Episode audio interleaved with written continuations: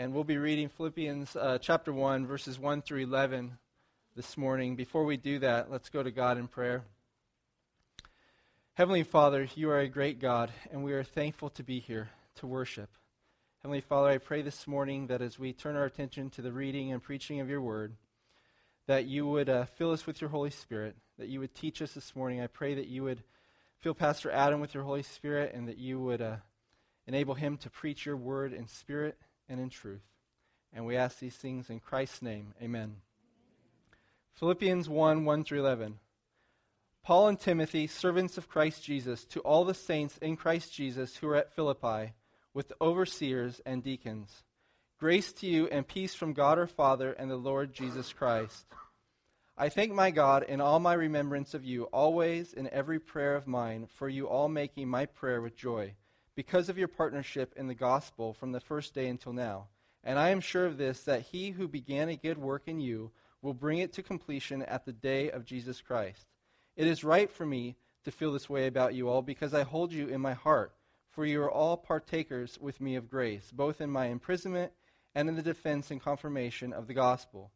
For God is my witness, how I yearn for you all with the affection of Christ Jesus, and it is my prayer that your love may abound more and more with knowledge and all discernment, so that you may approve what is excellent, and so be pure and blameless for the day of Christ, filled with the fruit of righteousness that comes through Jesus Christ, to the glory and praise of God. This is the word of the Lord. You may be seated.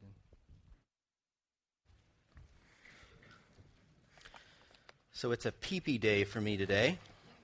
I've got the, uh, what? Does that mean? So I've got the pulpit and the piano today. With Pastor Mike at the uh, youth retreat, and uh, Jake's uh, grandpa is really sick. They think he may pass away here soon. And so he was ready to be here and everything, and I encouraged him to, to, uh, to just be with his family. So Jake and Sherry are up in the Redding area. But Anyhow, that's why it's a PP day, in case you're wondering. We are continuing our series through the book of Philippians. This is our second week, and we are in chapter 1. I'm going to be looking specifically at verse 9 through 11 today. Uh, you remember the introduction last week. We saw the precious relationship between Paul and the people there at Philippi. They had mutual concern and responsibility for each other.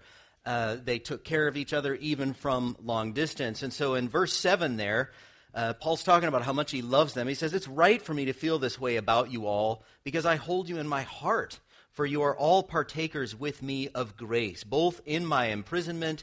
Uh, in other words, what he means by there is not only are they aware of him being in prison, probably in Rome, very far away, but they actually sent Epaphroditus the, out there in order to be with him. So he says, We're partakers together both in my imprisonment and in the defense and confirmation of the gospel.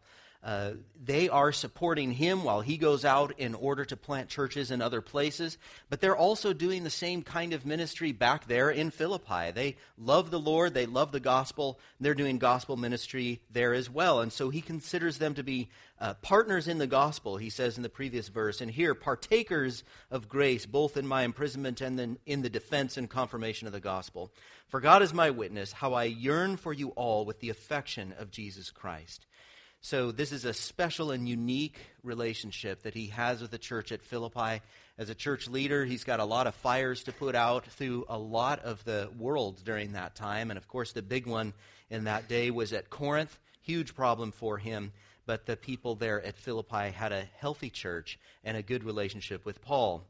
So, again, mutual concern and responsibility that is grounded in the gospel. The reason that they're good friends is not because they're all 49ers fans or something like that, but it is because they are grounded in the gospel. They are partners in the gospel. They are partakers of grace. They get what Paul is doing, and they're doing it with him in, uh, in more ways than one. And so they really leaved, loved each other. And so this is how Paul launches into his prayer. He basically starts the whole epistle by saying, Look, I really love you guys because we're really together in this whole gospel thing. And so when I pray for you, here's what I pray. So that's a super rough paraphrase of the first uh, probably eight verses of this epistle. I really love you guys. We have this great relationship around Jesus Christ We're doing ministry together. And so when I think of you, here's what I pray for you. And so here we have in verse 9, and it's just a beautiful prayer. There are phrases of this prayer that I often pray for my family members, and this is a good thing for us all to learn, I think. Verse 9, and this is my prayer that your love may abound more and more in knowledge and depth of insight, so that you may be able to discern what is best. And in the ESV there it says, approve what is excellent and may be pure and blameless for the day of Christ, filled with the fruit of righteousness that comes through Jesus Christ to the glory and praise of God. So here we have the apostles' prayer for the people at Philippi, and I'd like to take this prayer, these three verses, phrase by phrase this morning. Uh, so, beginning with this idea of abounding in love, verse 9, that your love may abound more and more. During this sermon, you probably just want to keep that first chapter of Philippians open. Keep your finger there on verse 9 as we're going through. You may want to jot little notes in the margin of your Bible, or if you're taking notes in a different place. Really, really a beautiful prayer and good for us to understand in depth. Philippians already know how to love people. We know this about the Philippians from the 16th chapter of Acts, where we hear about Paul's history there, but also what we see in the first eight verses of the book. We see that Paul and the Philippians have a close relationship. So they already know how to love people. Paul isn't correcting them here. He's not saying, look, if you guys could figure this out, that'd be really nice. He's encouraging them. They do know how to love, but we have an infinite and powerful God behind what the church is doing. And so he wants to see more love. Let's have more of that. Let's see more love. And so what he's praying for is for that love to grow by knowledge. You see that in verse 9, that your love may abound more and more in knowledge. Paul prays for knowledge a lot. Uh, similar prayers in Ephesians and Colossians and Philemon. And uh, so, knowledge in the Bible it needs to be clear, is connected to a way of life. It is never head knowledge. Uh, when biblical writers talk about knowledge, it's not just memorize this data. Um, it's a common spiritual sickness then and today that a person would know a lot about the Bible but not have a righteous life that matches it. You, you may learn a lot but not change a lot. Uh, but the knowledge of God, the knowledge that we find in the Bible, should result in more love, more joy, more zeal, and a changed life. And we see this head and action connection in another part of Paul's writings. In Colossians chapter 1, he says, We continually ask God to fill you with the knowledge of his will through all the wisdom and understanding that the Spirit gives, so that you may live a life worthy of the Lord. So he's connecting it there. He's saying, We want you to grow in knowledge, not so that you will be able to answer questions at a Bible study and stuff like this, but I'm, i want you to grow in your knowledge so that you have a righteous life, so that your life reflects uh, the kind of life that God is teaching us to have. And he goes on there in Colossians, he says, A life worthy of the Lord and please him in every way, bearing fruit in every good work, growing in the knowledge of God. So that knowledge surrounds this idea of a life that is lived that is worthy of the Lord. Knowledge helps us to love more. That's what Paul is saying here. He wants their love to increase but he wants it to increase not by saying, come on, guys, we should love each other more, but he wants love to increase as a result of knowledge. So, for example, let's just tackle the first couple chapters of the Bible where we learn about creation and we learn about Eden. And what we find out there is that mankind is made in God's image and as a result has unmatched value, and therefore people should be treated with love and dignity. We also see in the first couple chapters of the Bible that God wants to be with us like Adam and Eve walking with God in the cool of the day. Therefore, we know that our best relationships are made in God's presence, and we evangelize other people to come be a part of that. We also learn from the first couple chapters of the Bible what marriage is for, that these people should be loving each other as a one flesh union, with Him leading and her helping to work and keep creation.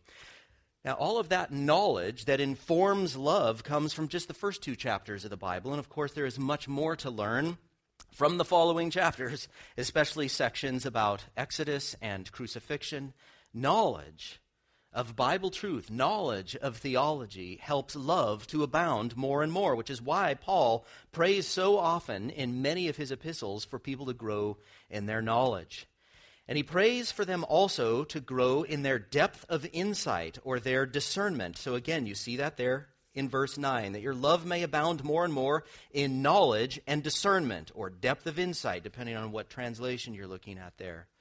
Now, discernment is different from knowledge. Discernment goes a step further than knowledge, it looks deeply into people and situations. Uh, this has to do with prudence, the old Latin word uh, and, and, Greek idea uh, of prudence, that we would figure out the best thing to do and say in certain situations. So, discernment is about reading between the lines, it's about spotting lies, it's about seeing potential where things seem really rough.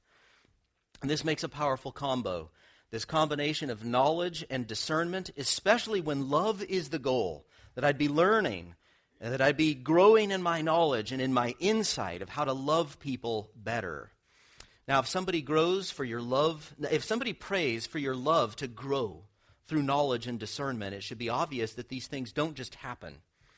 Uh, so when, when, when the elders are praying for you in this regard, when you're praying for, for each other in this regard, it doesn't just happen like people used to think they could learn a foreign language by turning on tapes in the middle of the night and, and sleeping, and hopefully that somehow, without having to work there, that I'd be able to learn how to speak Arabic or something like that.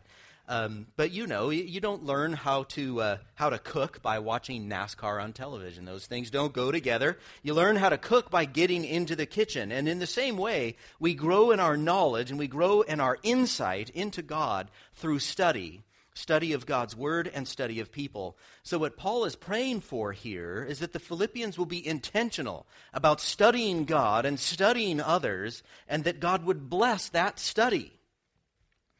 Uh, and that the increase of love would be the fruit of that. And so we all, I think, need to spend time studying the Bible, studying theology, taking the time to study people, getting creative about expressing love to each other, looking for situations to express love. Now, what exactly is this love that is supposed to grow as a result of being informed through knowledge and insight? What is this love? And I know that seems like a silly question. What is love?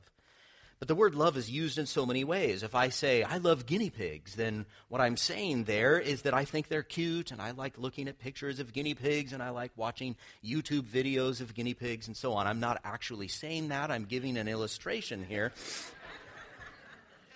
I might say, I love sushi. And by what I mean by that, I love sushi. What I mean by that is that it tastes good and I eat it because I enjoy it, not because it's some kind of duty um, now, the Bible doesn't mind using the word love in that way, but the Bible adds much more. You know, people get divorced sometimes in our culture because one of them thinks, or both of them thinks, you know, we don't love each other anymore. But that puts marriage to a human being in the same category as guinea pigs and sushi.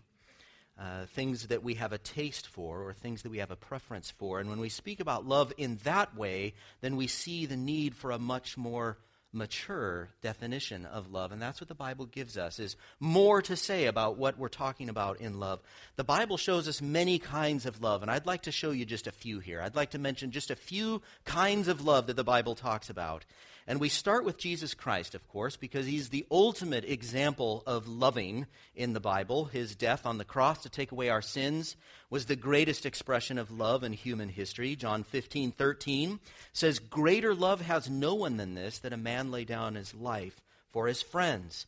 So Jesus teaches us through his life, through his death, and through his resurrection that real love makes sacrifices, even very painful sacrifices, for undeserving people something that we learn as a result of growing in the knowledge of the Bible. We grow in our knowledge of what Jesus Christ is like and what he did and why he did it. And the result of that is that we are learning how to make sacrifices, even potentially very painful sacrifices, for undeserving people. And we want to see this kind of love abound more and more. People looking for opportunities to bless people, especially when it has not been earned. And we're tempted to live by a kind of scale mentality. I've changed five diapers today, you've only changed one, therefore I get to feel sorry for myself now. Uh, I am entitled to sulking because the scales are imbalanced. But the knowledge of Christ laying down his life turns that kind of thinking on its head. Instead of a scale to prove uh, that you are undeserving and therefore I'm withholding my love. Instead, that unbalanced scale actually increases the motivation to express love. It increases the glory that God gets when love is expressed. so that we have a very different kind of competition that happens biblically. Romans 12:10, outdo one another in showing honor. That's what biblical competition looks like. That's what the scales ought to be in the church.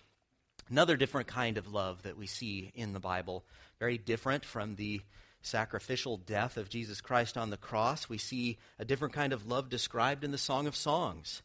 Um, this love is very intense and affectionate. Song of Songs, verse uh, 2 of chapter 1. Let him kiss me with the kisses of his mouth, for your love is better than wine. In chapter 2, she says, He brought me to the banqueting house, and his banner over me was love.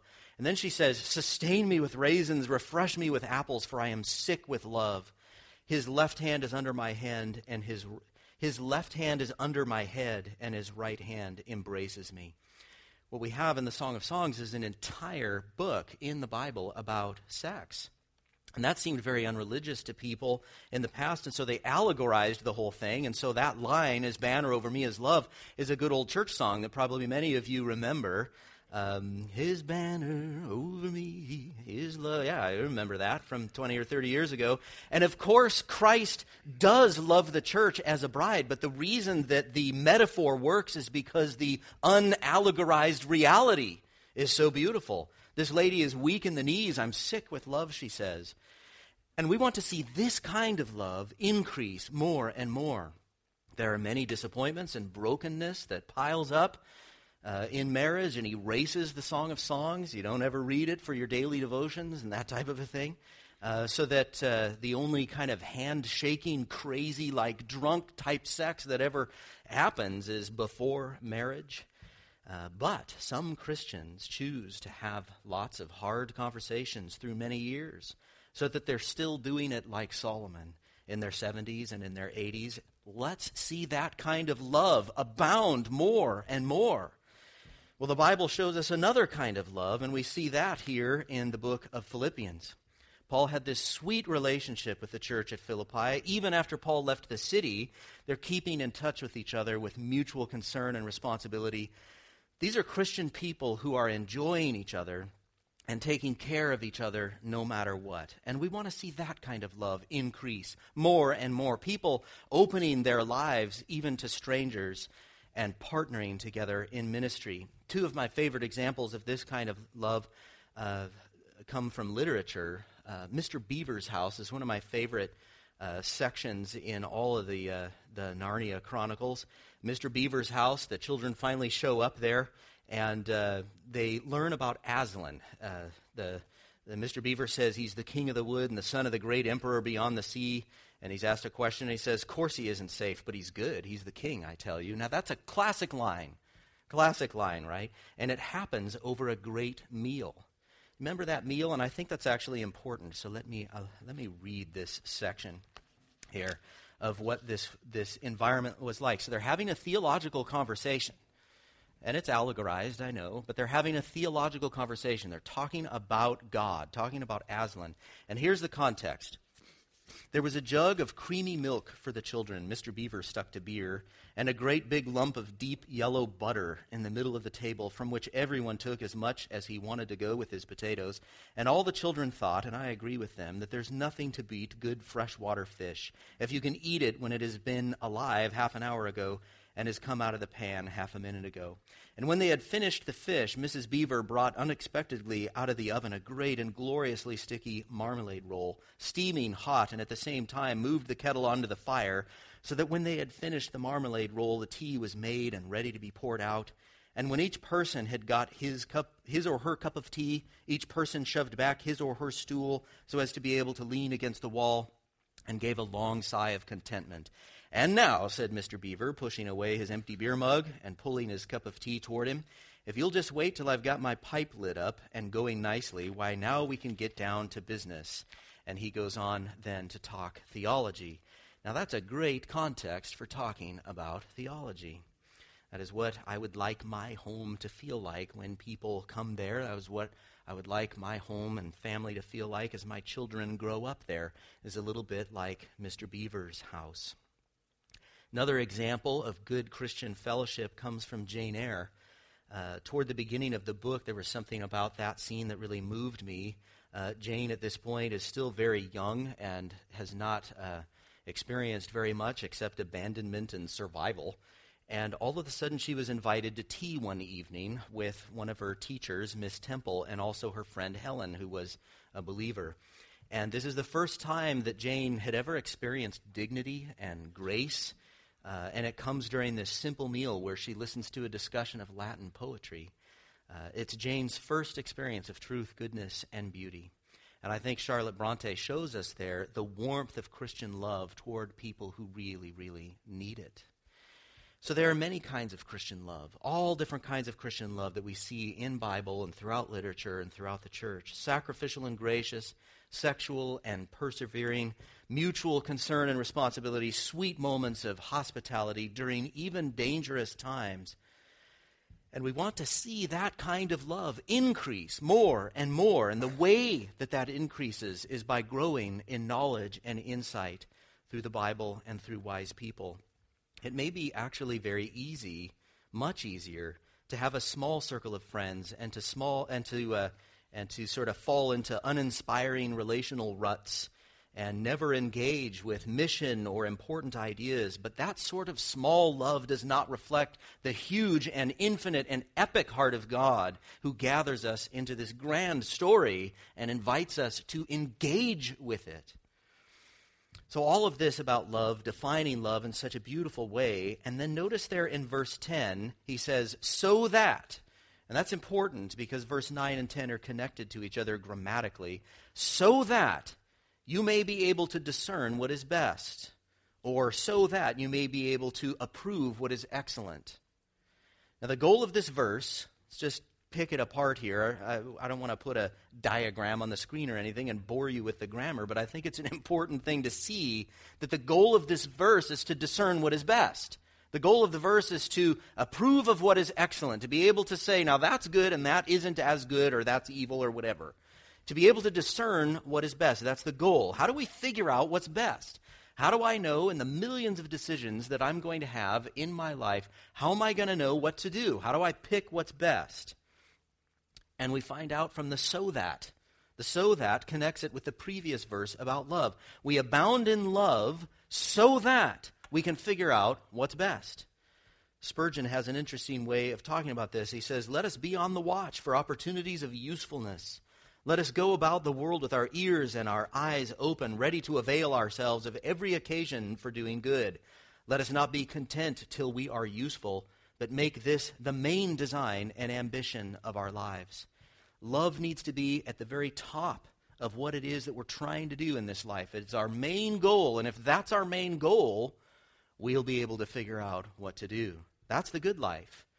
The good life, if our love is growing as a result of knowledge and insight, then we'll know what to do. We'll know what to say. We'll know what invitations to accept. We'll know how to handle a difficult spouse. We'll know what to do with my retirement. We'll know what vocation to pick, or how to talk to this person in the lobby after church, or who to spend time with. So, in other words, get knowledge and insight into love so that it increases and multiplies in you, and then you're going to be able to figure out what to do with all the different big and little decisions that you have. And the opposite of this is a missionless, unintentional, whimsical way of living that does not have a deep impact on the world with the love of Christ. But there's more here in verse 10. He says, Figure out love so that you may be able to discern what is best. And then he goes on here in verse 10 and may be pure and blameless for the day of Christ. May be pure and blameless for the day of Christ. So there's something about an intentional life of love that makes us ready for the second coming. It actually makes us pure and blameless uh, so that when Jesus Christ comes back, we are ready for him. Um, now, that raises some theological questions because usually when we talk about becoming pure and blameless, we're dealing with atonement. We're talking about justification. And the way that that happens is uh, by faith because of grace. Uh, it's penal substitutionary atonement. The way that I get clean is by confessing my sins, and all the punishment for those sins then are given to Christ on the cross 2,000 years ago. His death paid that penalty and makes me clean. So, how is it here we're being told to love each other, and that also makes you clean? So, I think this is an important question for us to think through and resolve. I'd like to start doing that by looking at Matthew 25, the parable of the ten virgins. I'll just read this to you, first 13 verses of Matthew 25. Then the kingdom of heaven will be like ten virgins who took their lamps and went to meet the bridegroom. Five of them were foolish, and five were wise. For when the foolish took their lamps, they took no oil with them, but the wise took flasks of oil with their lamps. As the bridegroom was delayed, they all became drowsy and slept. But at midnight there was a cry, Here's the bridegroom! Come out to meet him! Then all those virgins rose and trimmed their lamps. And the foolish said to the wise, Give us some of your oil, for our lamps are going out. But the wise answered, saying, Since there will not be enough for us and for you, go rather to the dealers and buy for yourselves. And while they were going to buy, the bridegroom came, and those who were ready went in with him to the marriage feast, and the door was shut. Afterward, the other virgins came also, saying, Lord, Lord, open to us. But he answered, Truly, I say to you, I do not know you. Watch therefore for you know neither the day nor the hour. And there are other parables along that same line. And it's disturbing, I think it's intentionally disturbing, that Christ is communicating to us look, I'm going to come back. I'm going to prepare a house, place for us all to be together, and I'm going to come back. So be ready when I come back. Uh, and we see many, many parables that tell us what will happen to those who are not ready. So, what does that mean to be ready? Clearly, it is not just believing the right things because these virgins believed in the bridegroom, were excited about the bridegroom. Believing is not enough. There has to be some kind of connection to behavior in order to be ready. Uh, love has a purifying effect in this respect. Uh, if love is in a church, then divisions aren't. If love is shaping my choices, then selfishness and worldliness are not. And so this verse is not about, this verse here in Philippians is not about justification, but it is about creating a safe and solid place in the church. Um, for example, last week I compared Philippi to Corinth. Corinth was not a safe, solid place. When you came to church at Corinth, if you were a believer in Corinth and you went to church, then you would be um, faced with a bunch of things. So let's say before the service starts, everybody's kind of milling around, people are talking. And a lot of that talk is slander. Some of them are saying, Well, I'm a big fan of Paul. And other people are saying, Well, I don't really like Paul, actually. I'm a big fan of Apollos. Uh, you would also be able to see there in the lobby or as people are trying to get together, uh, you would see unrepentant sexual sin. There was a man there in the church who had not been confronted by the church. He was sleeping with his father's wife. Um, uh, probably a second wife there, not his mother, uh, but sleeping with his father's wife. It was a it was a terrible expression of adultery, and none of the elders knew what to do about it. So they just allowed this guy to keep coming and brazenly sinning and coming to the coming to church. You also had a situation where the poor people had to be in one section and the rich people were in the other. And I'm sure it wasn't something that they thought through, like, let's make sure that all the poor people don't feel welcome. But because they were clueless in the way that they were expressing love to each other, there was a separation that occurred. And so when you come to that church, you're going to experience prejudice. You also have all kinds of theological confusion. much of Paul's letters, and he refers to letters uh, in 2 Corinthians, he refers to letters that we don't have a record of. So we know that he actually sent at least four letters uh, to the Corinthians, and we only have uh, two of those letters. But he's constantly trying to explain, no, no, no, that's, that's actually not it. Here's what it is. And he's going back and forth trying to answer some very fundamental questions, not those interesting questions that sometimes we sit around and we talk about over the dinner table. I wonder about this or I wonder about that. But these are fundamental things that these people are not getting. So if you come to a church like that, uh, and some of you may have grown up in churches like that, you're going to face slander, unrepentant sexual sin, prejudice, and theological confusion. It's actually hard to make an argument for going to a church like that. Unfortunately, it was the only game in town, it was the only church there was, which is why Paul made such a Herculean effort to engage them so that they could become healthy. In that kind of an environment, you can't trust the elders to shepherd the people so that this place would be safe and the teaching would be solid. So you may feel cynical about organized religion, about going to church. There is an impurity to churches like that. And this is different from the doctrine of justification. I'm not saying that everybody at Corinth was going to hell. It may be that they understood the gospel to some kind of an extent, that they were still uh, able to go to heaven, but they're putting a lot of burdens and barriers in their evangelistic efforts. And a lot of people sitting there thinking they're right with God when in fact they are not. The whole place is filled with spiritual potholes because people in the church are not pursuing the knowledge and insight that leads to increasing love and good decisions in life. And so when Paul is praying for them in verse 9, he says, It's my prayer that your love may abound more and more with knowledge and all discernment, so that you may approve what is excellent, and so be pure and blameless for the day of Christ, filled with the fruit of righteousness that comes through Jesus Christ to the glory and praise of God. He calls it fruit of righteousness. He's specifically talking about love here, expressions of love. Of course, there are other things that need to happen in a church. Love covers a multitude of sins. Love is the big one. We got to focus on love. And so when he's talking about the fruit of righteousness, he's specifically talking about what he said two verses earlier there about love abounding and increasing and multiplying more and more among them. He wants to see that kind of fruit. But he also says this comes through Christ. This comes through Christ. You see that in the middle of verse 11. This is not something that we just decide we got to work harder to be nicer to each other. We got to really try. Like, can you please get into a small group? Would you please invite somebody over to your house that you don't really like very much and you don't really want to have over anyway? That's legalism where we all try and act like we're more mature and more spiritual than we actually are, happier than we actually are, more joyful than we actually are, more peaceful than we actually are. So we fake it when we're together, but then when the lights go off in the middle of the night, we're sitting there staring like, I don't know what's going on. I don't know what to feel. And so what he says here is this this kind of fruit comes through Christ. It is a fruit of the Holy Spirit. It is a matter of going to God saying, Look, I'm a mess, and I pray that you would use me to express love to as many people as possible until I end up dead.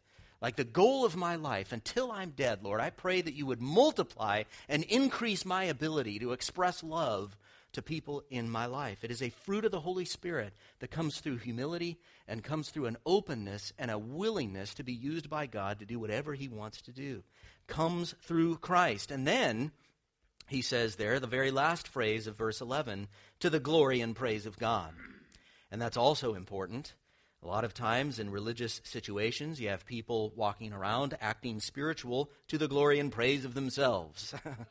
right? Or if a kid is uh, admirable in some respect and, and makes something of his life, then it is to the glory and praise of the parent.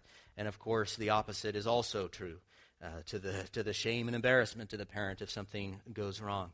Why not have a graceful environment, a grace filled environment where the focus is put on biblical knowledge and insight so that we continue to express love to each other with as much humility as possible, realizing that if anything substantive or important is going to happen, then it's going to be because Jesus Christ intervenes in my heart because I'm such a mess that's not going to happen unless he intervenes.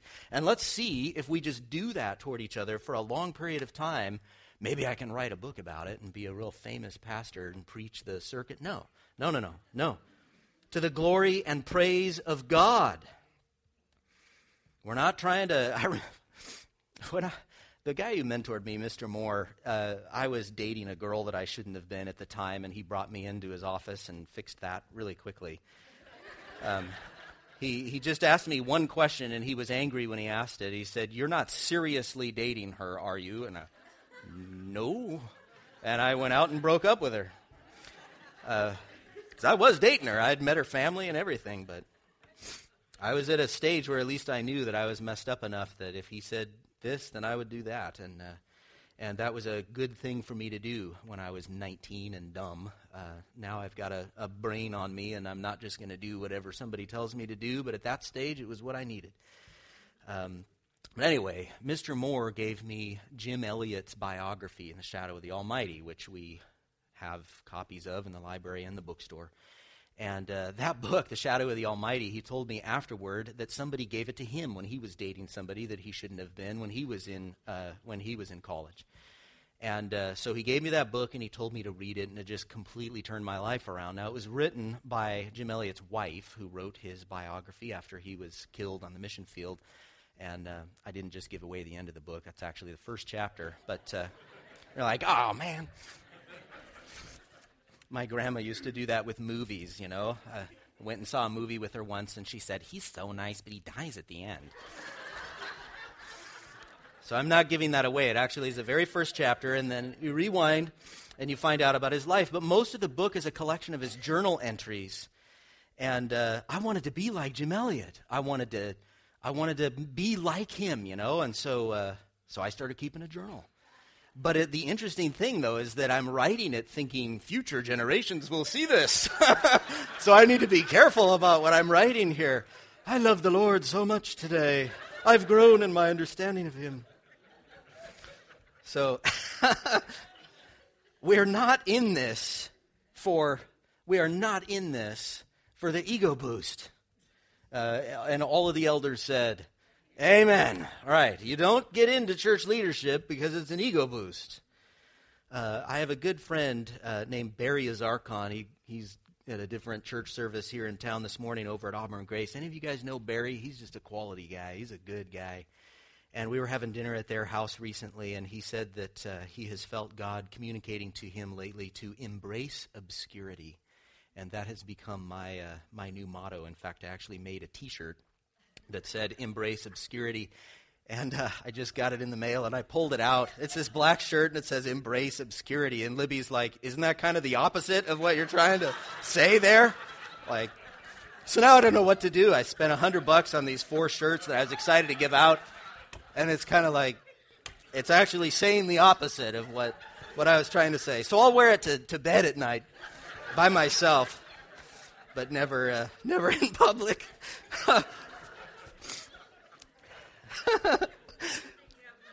Good thing I have Libby. That's right. That's right. Our church would be a, a big mess if, if I didn't have a good wife.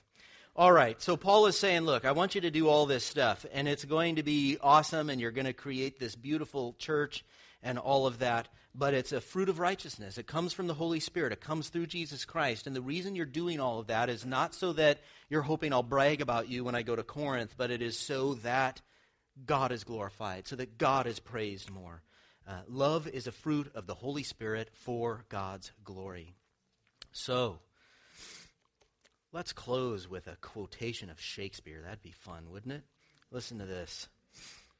This is from Sonnet 116. It's a great, uh, great love sonnet, and uh, obviously this would normally be applied man and woman and so on, but I'm applying it to the church. Love is not love which alters when it alteration finds, or bends with the remover to remove. Oh no, it is an ever fixed mark that looks on tempests and is never shaken. It is the star to every wandering bark whose worth's unknown, although his height be taken. Love alters not with his brief hours and weeks, but bears it out even to the edge of doom. Let's close in prayer.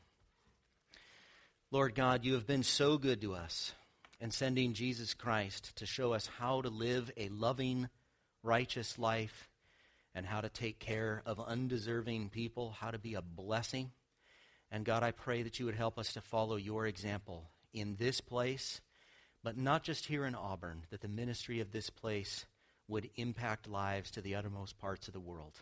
We pray that you would be glorified and keep us faithful until you return. And we pray this in Jesus' name. Amen.